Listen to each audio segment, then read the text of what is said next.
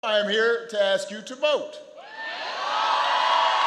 for your Congresswoman Rashida Tlaib, for your Attorney General Dana Nessel. Mantan Presiden Barack Obama hari Minggu berkampanye di Detroit untuk mendukung calon-calon Partai Demokrat dan menarik dukungan publik.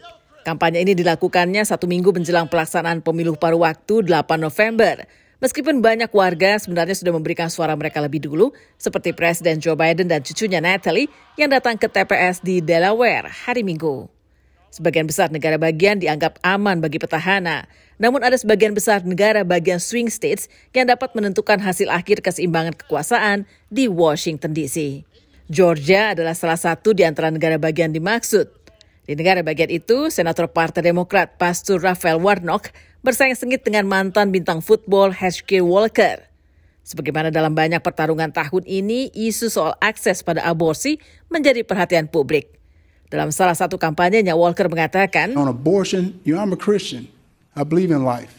And I tell people this, Georgia is a state that respects life and I'll be a senator that protects life. Dalam isu aborsi, saya adalah seorang Kristen. Saya percaya pada hak untuk hidup. Saya ingin mengatakan Georgia adalah negara bagian yang menghormati hak untuk hidup dan saya akan menjadi senator yang melindungi hak itu. Padahal dua perempuan telah menuduh Walker membiayai prosedur aborsi mereka ketika remaja. Sementara itu Warnock mengatakan pemerintah tidak perlu campur tangan dalam proses pengambilan keputusan soal aborsi. The patient's room is too narrow and small and cramped a space for a woman, her doctor, and the United States government. Kamar pasien terlalu kecil dan sempit untuk seorang perempuan, dokternya dan pemerintah Amerika. Sekarang kami melihat dampak dari masuknya para politisi yang kebanyakan laki-laki ke kamar pasien. Partai Demokrat khawatir akan kehilangan negara bagian Georgia. Hal ini terungkap ketika pemimpin mayoritas Senat Chuck Schumer memberitahu Presiden Joe Biden bahwa mereka berpotensi kehilangan kursi di Georgia.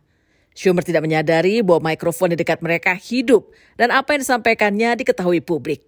Namun para pemimpin Partai Republik mengatakan mereka suka dengan peluang dapat mengambil alih kekuasaan.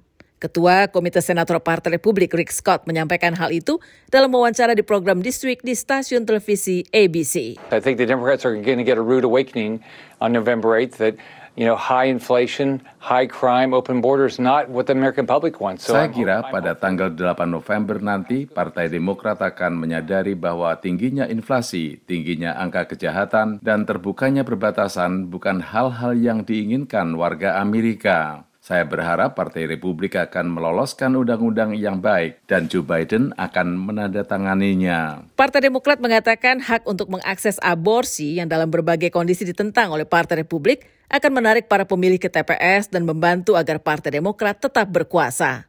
Sherry Beasley yang sedang bertarung untuk menjadi senator negara bagian North Carolina hari Minggu berbicara di program State of the Union di stasiun televisi CNN. Abortion is a real big issue and our fundamental freedoms. I mean, we're talking about who makes the decision. Is it a woman and her doctor or is it politicians up in Washington? Secara historis, partai yang sedang berkuasa biasanya akan kehilangan puluhan kursi di DPR dan sejumlah besar lainnya di Senat. Satu hal yang bakal mengubah keseimbangan kekuasaan di Washington jika tren ini berlanjut di pemilu paruh waktu nanti. Demikian laporan tim VOA.